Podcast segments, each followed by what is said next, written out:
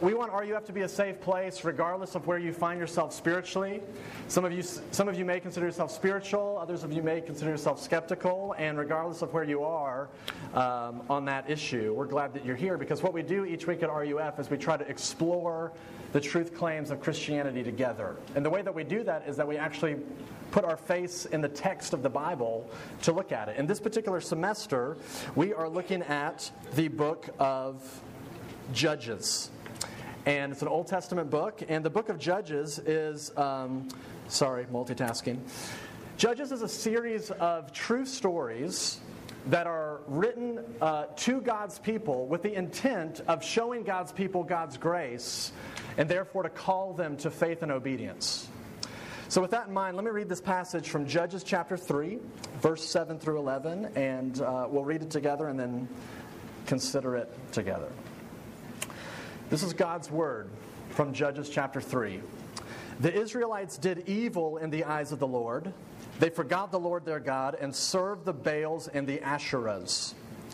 The anger of the Lord burned against Israel so that he sold them into the hands of Cushan-Rishathaim, king of Aram Naharaim, to whom the Israelites were subject for eight years. But when they cried out to the Lord, he raised up for them a deliverer, Othniel, son of Kenaz, Caleb's younger brother, who saved them. The Spirit of the Lord came upon him so that he became Israel's judge and went to war. The Lord gave Cushan-Rishathaim, king of Aram, into the hands of Othniel, who overpowered him. So the land had peace for forty years until Othniel, son of Kenaz, died. This is God's word for us tonight. If you would, pray with me before we consider it together, okay? So let's pray. Father, we uh, need you to be our teacher now in these moments. We need to hear from you tonight, not hear from Matt Howell. So would you come and would you be our teacher? Uh, I pray that you would do so by softening our hearts and for opening up our ears to understand and to really see that which is true and beautiful and good. And that's our prayer, and we'd ask in Jesus' name. Amen. Samuel Johnson was a British writer in the eighteenth century, and he kept a diary uh, that I want to read you a few selected readings from. This is a diary entry about his attempts to get up early in the morning to pray. And you're going to get the impression that Samuel Johnson was not a morning person. seventeen thirty-eight, he writes, "O Lord, enable me to redeem the time which I have spent in sloth," which means sleeping in. seventeen fifty-seven, nineteen years later, "Almighty God, enable me to shake off sloth and redeem the time that's been spent in idleness and sin." seventeen sixty-four. "My purpose is from this time on to avoid idleness and to rise early." The next year, seventeen sixty-five. "I purpose to rise at eight, because though I shall not rise early, it will be much earlier than I now rise, for I often lie till two." Sounds like some of y'all. seventeen sixty-nine. "I am not yet in a state to form any resolutions. I purpose and hope to rise early in the morning by eight, and then by degrees at six. seventeen seventy-five. "When I look upon, when I look back upon resolutions and improvement which have year after year been made and have been broken, why do I yet try to resolve again?" But then he resolves again to rise at eight. seventeen eighty-one, the last entry, forty-three years after the first entry and only three years before his death. Here's what he writes. "I will not despair, but help me, help me, oh my God." And he vows to rise at eight o'clock or sooner. Now, you know what that's like, right? You know what it's like to say, I want to change something about me, and yet it feels impossible. I want to change, and yet it just it feels like I take two steps forward, three steps back. It's, it's just not working. So how do we change? Because the reality is everybody in this room wants to change. And here's how I know that this is true. Because many of you have just made a long list of New Year's resolutions. How's those going, by the way? Three weeks in or a month in now. I know that you want to change also because a lot of you dedicate lots of time to training and practicing sports or music or video games, to be better and faster, stronger. I know that you want to change because a lot of you work really hard on your grades and you study really hard because you want to get good grades so that some of you can get into a good grad program. I know you want to change because a lot of you feel regret and guilt and shame. And all of those feelings are feelings of, I wish that there was something different about me or different about my story. I know that you want to change because uh, a lot of you work out all the time. You're unhappy with the body that you have. You wish it was smaller, bigger, stronger, whatever. Uh, I know that you want to change because um, uh, a lot of you simply just don't like yourself and wish that you yourself were just different, a different person. And I know that you want to change because I know for a lot of you, that's the reason why you're here at R U F tonight, is that you're here to connect with God, you're here to learn, you want to grow, you want to change, you want to be different. And so the question is, okay, how then? How do we actually change? How do we experience deep, lasting, radical, permanent change? And not just superficial change of, I, I want to change this bad habit, but how do you, how do we experience the deep, personal, inside your heart change, where your insides, what you love, what you desire is actually different? Well, this passage um, is going to show us that if you want to experience deep change, Christian change, then you have to understand four things. You have to understand the priority of memory, the purpose of suffering, the power of repentance, and the person of Jesus. Four P's, all crammed right here. The priority of memory, the purpose of suffering, the power of repentance, and the person of Jesus. Let's go. What's the first one? The priority of memory. Last week we said that in the book of Judges, if you were here, just a reminder, that there's this series of cycles that happen over and over and over all throughout the book. And we said that these, this cycle has four different elements to it. There's sin, and then it leads to slavery, which leads them to supplication, and then salvation. And really, you can see all four of these elements of the cycle in this particular story. So look at it. Uh, the people sin against God in verse seven. God hands them over to be enslaved by foreign nations in verse eight. They cry out to God, which is what supplication means, in verse nine. And then God saves them in verse nine through eleven. Four elements right here in this little story. But let's look at this first element of when they sin and take maybe a closer look at that. Let me read verse seven. It says, "The Israelites did evil in the eyes of the Lord. They forgot the Lord their God and served the Baals and the Asherahs." Now, I talked about this a little bit briefly last week, but when it says that the people of Israel forgot about God, this doesn't mean that they forgot about him in, a, in an intellectual way. It, it doesn't mean that they forgot about God. It just means that they, they stopped caring about God. What was true to their, you know, in their heads was not real to their hearts. It hadn't grabbed their hearts. It's kind of like my relationship with the Pythagorean theorem. You know, A squared plus B squared equals C squared. I, I believe that that's true. I intellectually sign off on that. I, I agree. I don't really think about that throughout my day. It doesn't really capture my heart. I really, I just kind of forget about it. It doesn't, it doesn't really move me. And that's really what's going on with the situation here. You know, it's interesting, in the New Testament, in Second Peter chapter one, Peter's writing to a church, a group of Christians, and he's calling them to grow. He's calling them to change, and he says, okay, y'all need to work on your kindness and your patience and your self-control and your love for each other. And then it's really interesting. He starts talking about those people that, that uh, aren't doing that, that are exhibiting a lack of self-control, a lack of love, a lack of patience with each other. And what he says to them is really fascinating. He doesn't say to them, okay, y'all need to try harder. What he says is you need to remember better. In, in chapter one, verse nine, let me just read it to you. Uh, here's what he says. If anyone does not have them, meaning these qualities of being kind-hearted and uh, self-control and all that, if, you, if he does not have them, he is nearsighted and blind and has forgotten that he has been cleansed from past sins. Here's what he's saying. He's saying the reason why you keep going back to the sin that you keep going back to is because you've forgotten what is true. You've forgotten that the gospel is true.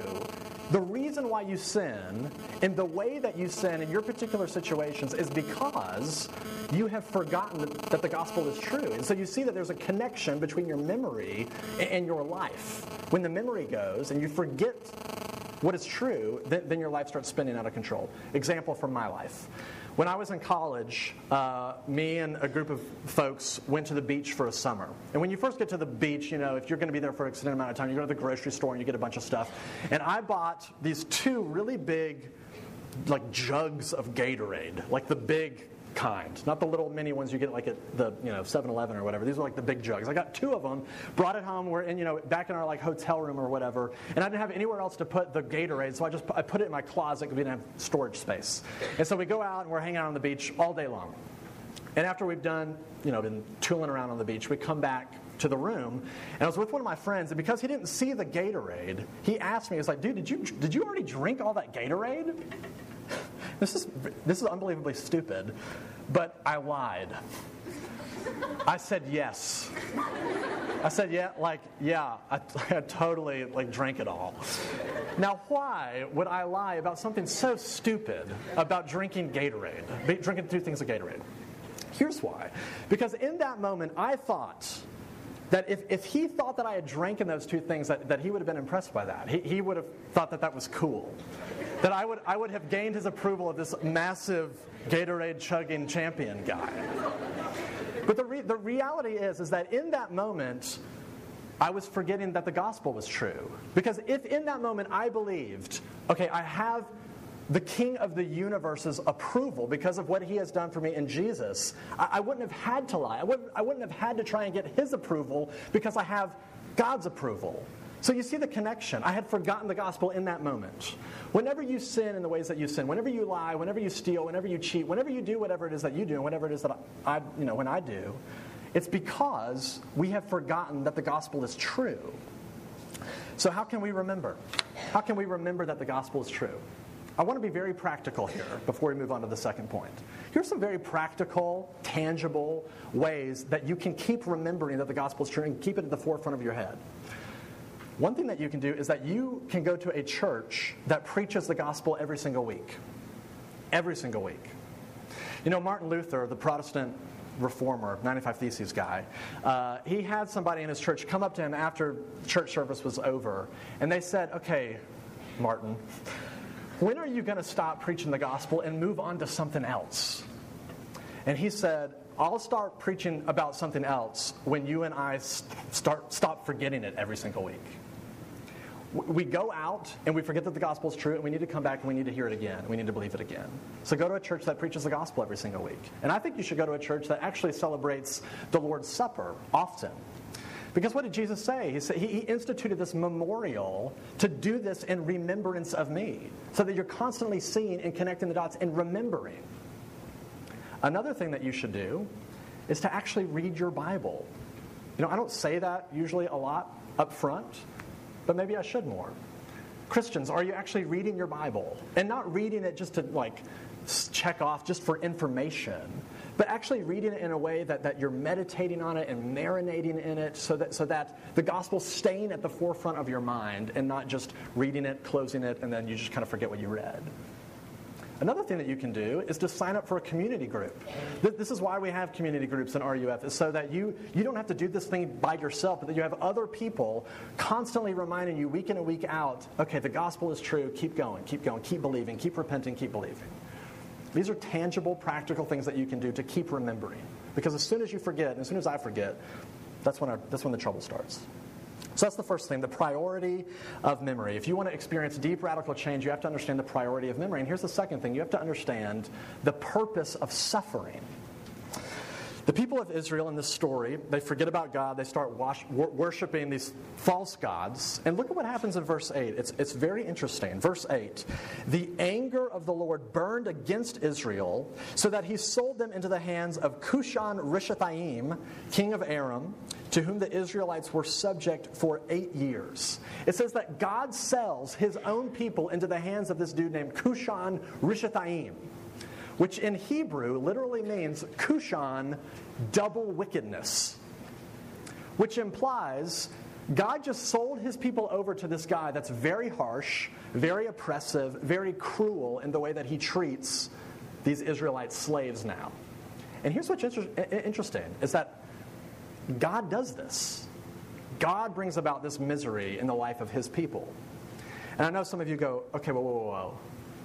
You know, I thought God was a God of love. I mean, here he is being angry, and he's making life miserable for his own people. See, this is why I only worship, this is why I worship the God of the New Testament, because he's a God of love and grace, and the God of the Old Testament is this God of anger, and he makes everything, everybody miserable. Okay. Hold off before you jump to that conclusion, because could it not be possible that God brings certain types of suffering into your life actually for your better, for your good? Could it not be possible that God orchestrates it so that suffering happens in your life to actually make you change and to make you better, to make you whole? According to the Bible, the answer is yes, absolutely. God brings suffering into your life and into my life to actually break you, to, to, to, to enable you to see the things that you're worshiping which are killing you, and, and to give you an opportunity to come back to him. Suffering is actually a gift from God as a good thing to make you whole, to make you change, to make you better. Now, I heard this story from a pastor friend of mine named Brian Habig, and he heard the story from one of his friends who lived in Mississippi, the small, out of, you know, place in the middle of nowhere, Mississippi, where really it's like this town which just has like a stop sign in it. This is the extent of this small town in Mississippi. And you would think that this story that I'm about to tell you took place like two hundred years ago, but it took place twenty years ago, and it's a true story. There's these two women that grew up in this really small town of Mississippi, and they became close friends, lifelong friends. But one of them grew up and moved away from the small town and became a nun, Catholic nun. And uh, the, the, the friend that stayed in the small town of Mississippi uh, became very sick, very ill. And so uh, she was at home, and so she sent word to her Catholic nun friend to come and to visit her and to be with her and to take care of her. So this Catholic nun comes to her friend's house, and uh, she knocks on the door. She's very sick inside, and the maid answers the door.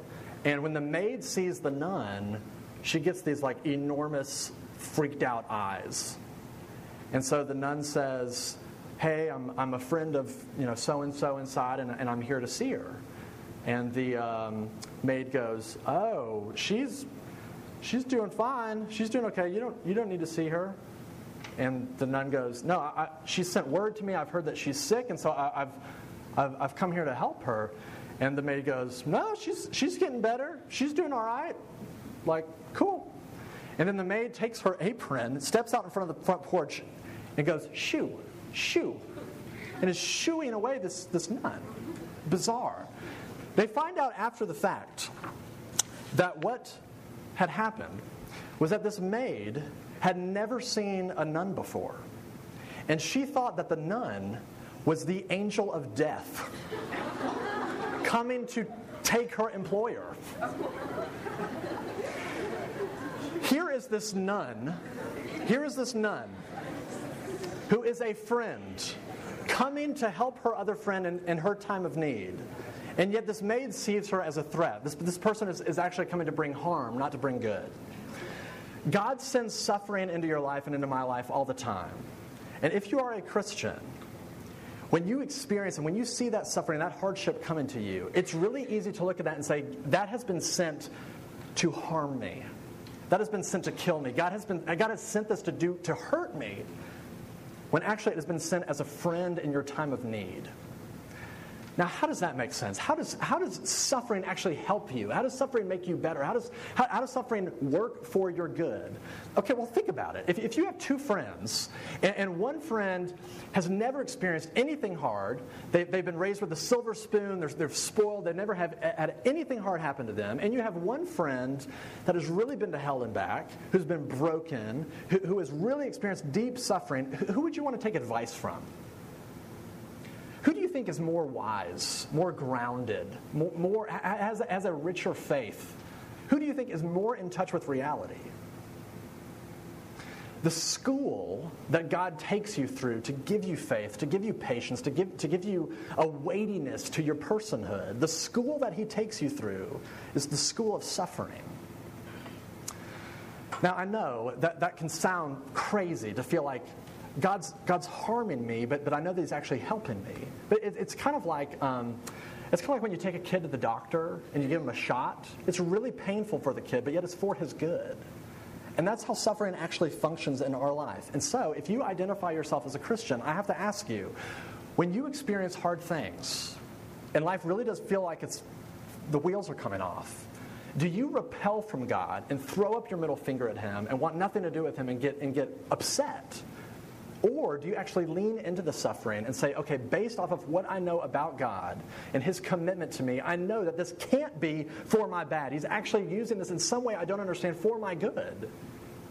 Do you evaluate God through the lens of your circumstances? Or do you evaluate your circumstances through the lens of God? That's the question. Do you evaluate your circumstances through the lens of God, or do you evaluate and critique him based off of your circumstances? We could talk all night about this, and that's all we can really say. The purpose of suffering. It's for your good. It's for your change. So if you want to experience change, you need to understand the priority of memory, the purpose of suffering, and here's the third thing, the power of repentance. It says in verse nine that they cried out to the Lord. Now, every commentary that I read says they weren't crying out to the Lord as, as a cry of repentance because they hated their sin. They were crying out because they didn't like their circumstances. It was painful. It was, it was uncomfortable for them. So they're crying out, we want to keep our sin, actually, but we don't like the pain that it's causing. You know, what's crazy about this story is that God actually responds to that. He's actually moved by the fact that they are in pain. You know, but he doesn't always respond. As, as this kind of story of Judges goes on and on and on, by the time you get to chapter ten, God looks at them and they cry out to him and he says, no, I'm not going to do it anymore. Because you're not repenting of your sin. You're just, you just don't want, you don't like your circumstances. Which raises the question, okay, then what is real repentance? What is true repentance? Repentance is an ongoing sorrow for your sin. It's an ongoing sorrow for your sin. Notice I said ongoing. It isn't just the entrance to the Christian life. It is the Christian life. Again, another reference to Martin Luther. Shout out to my man Marty. He, uh, when he put up the, the, the ninety-five Theses, if you've ever read those, which I would recommend you do, you can find them online, they're unbelievably fascinating. The first thesis of the ninety-five is this. He says, when our Lord and Master said, repent, he willed the entire life of believers to be one of repentance. Here's what he means. Followers of Jesus don't just repent once. It is the lifestyle of Christians to repent all throughout your day. So here's what it could look like for me. We'll just use me as an example. Here's what would be a good day of repentance for me. I get up in the morning, uh, drive to work, and usually what happens is I get angry on my way to work because it's a one-lane road, and cars, you can't get around, and they're too slow, and it makes me angry. So in the car, in that moment, I could repent of my anger. God, I'm I'm I'm sorry. I'm I'm I'm an angry person. I'm impatient. So I repent of my sin to God, and then I'm assured that God actually forgives me because of the cross.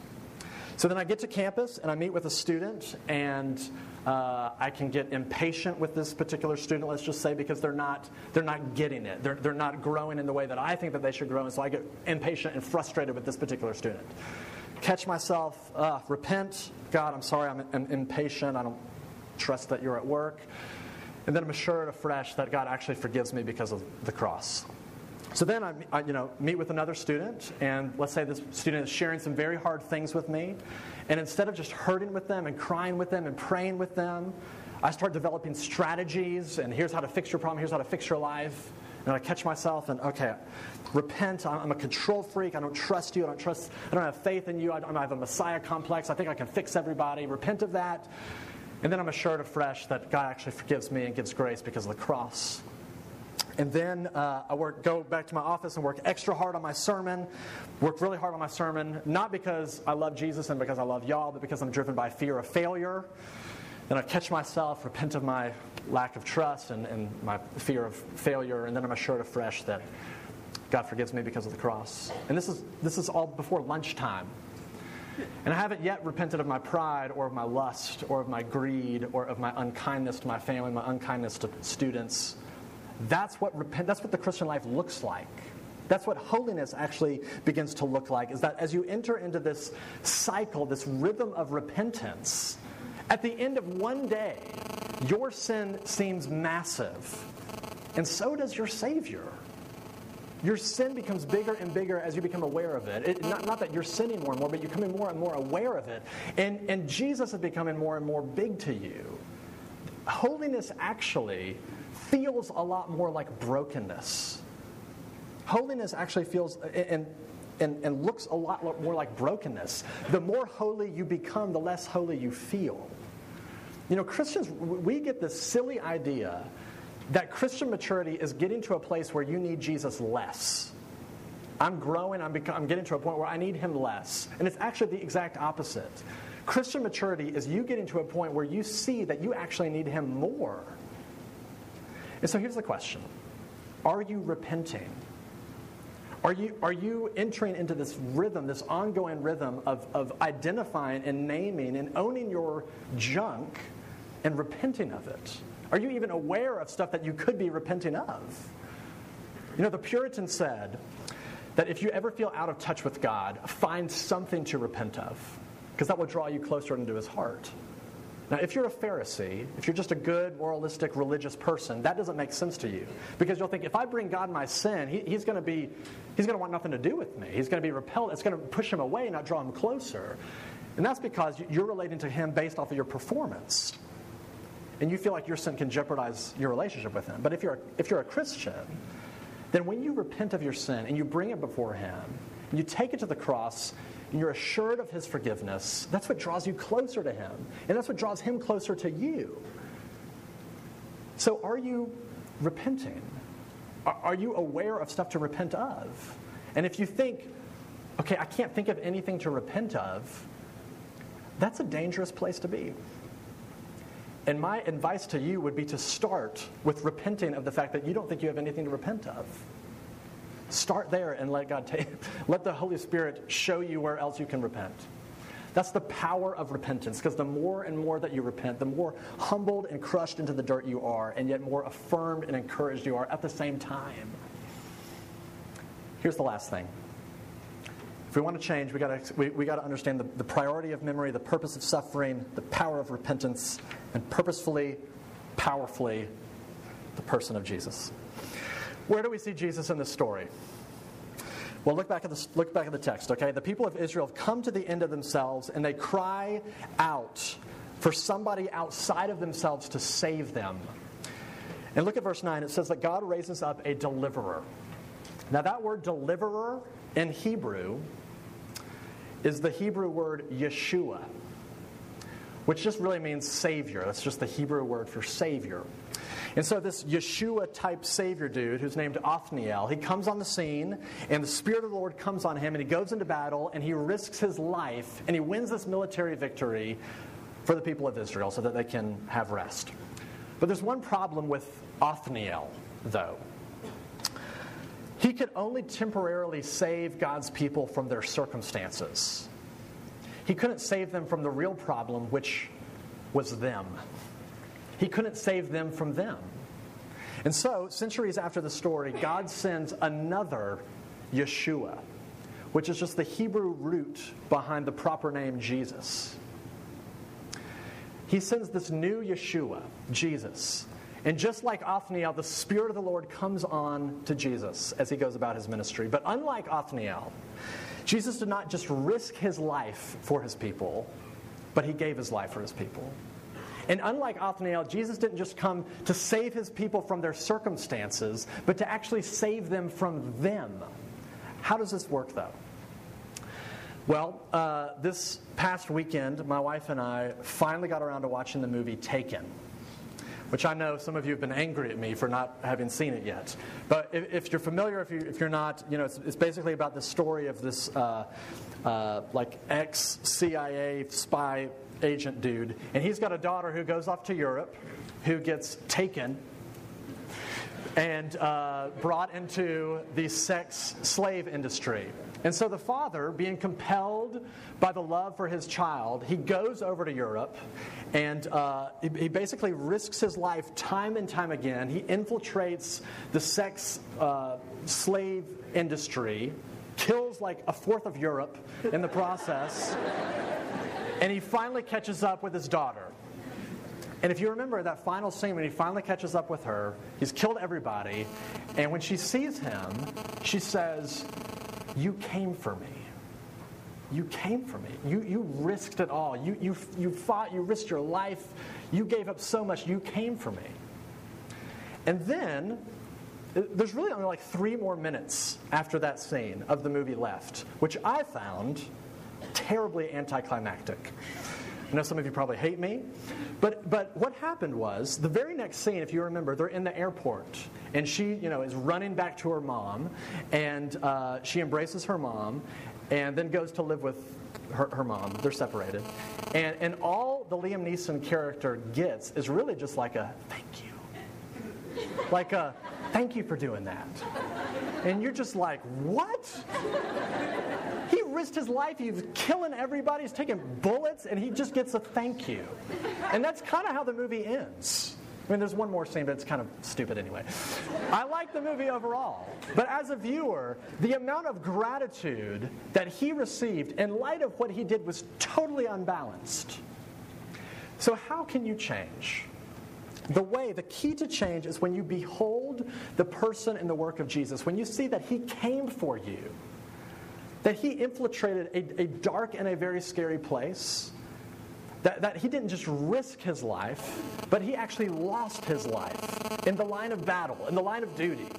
He lost his life for you. And when you see that, if your heart is moved by that, more than just saying thank you, but where you're actually transformed and melted, and now you say, okay, what you have done for me radically changes everything about me now.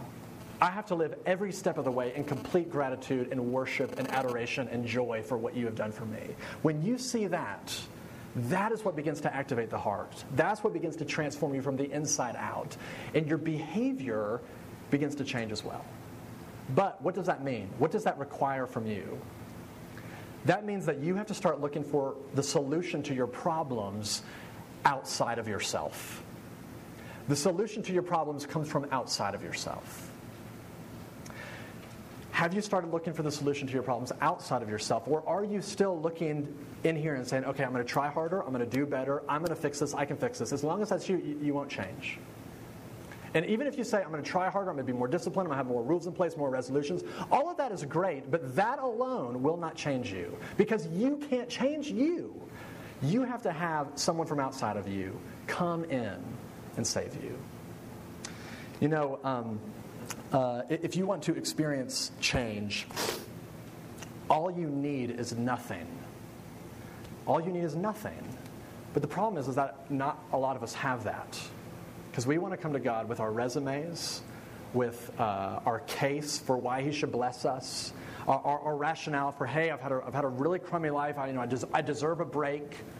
As long as that is you, coming to him with something, It, it won't work. You have to come with him to, with nothing. There's this great hymn uh, that we sing here sometimes at R U F called Rock of Ages. And it says, nothing in my hands I bring, simply to the cross I cling. Is that you? Is that you coming to him with nothing, simply to the cross, clinging to that? If that is you, that's great. If that's not you, consider it an invitation tonight. Take another look at the person of Jesus and what he has done. Let's pray. Father, I would ask that you would give us um, the grace to see and to behold the beauty of your Son, who has come, who has risked his life, and who has given his life for people like us who constantly forget you, who constantly rebel against you, who constantly puff ourselves up with pride and come before you with cases and the reasons why you should bless us. And Father, I pray that you would give us a humility and a brokenness to come before you with nothing, and therefore to get everything. Would you do that in Jesus' name? Amen.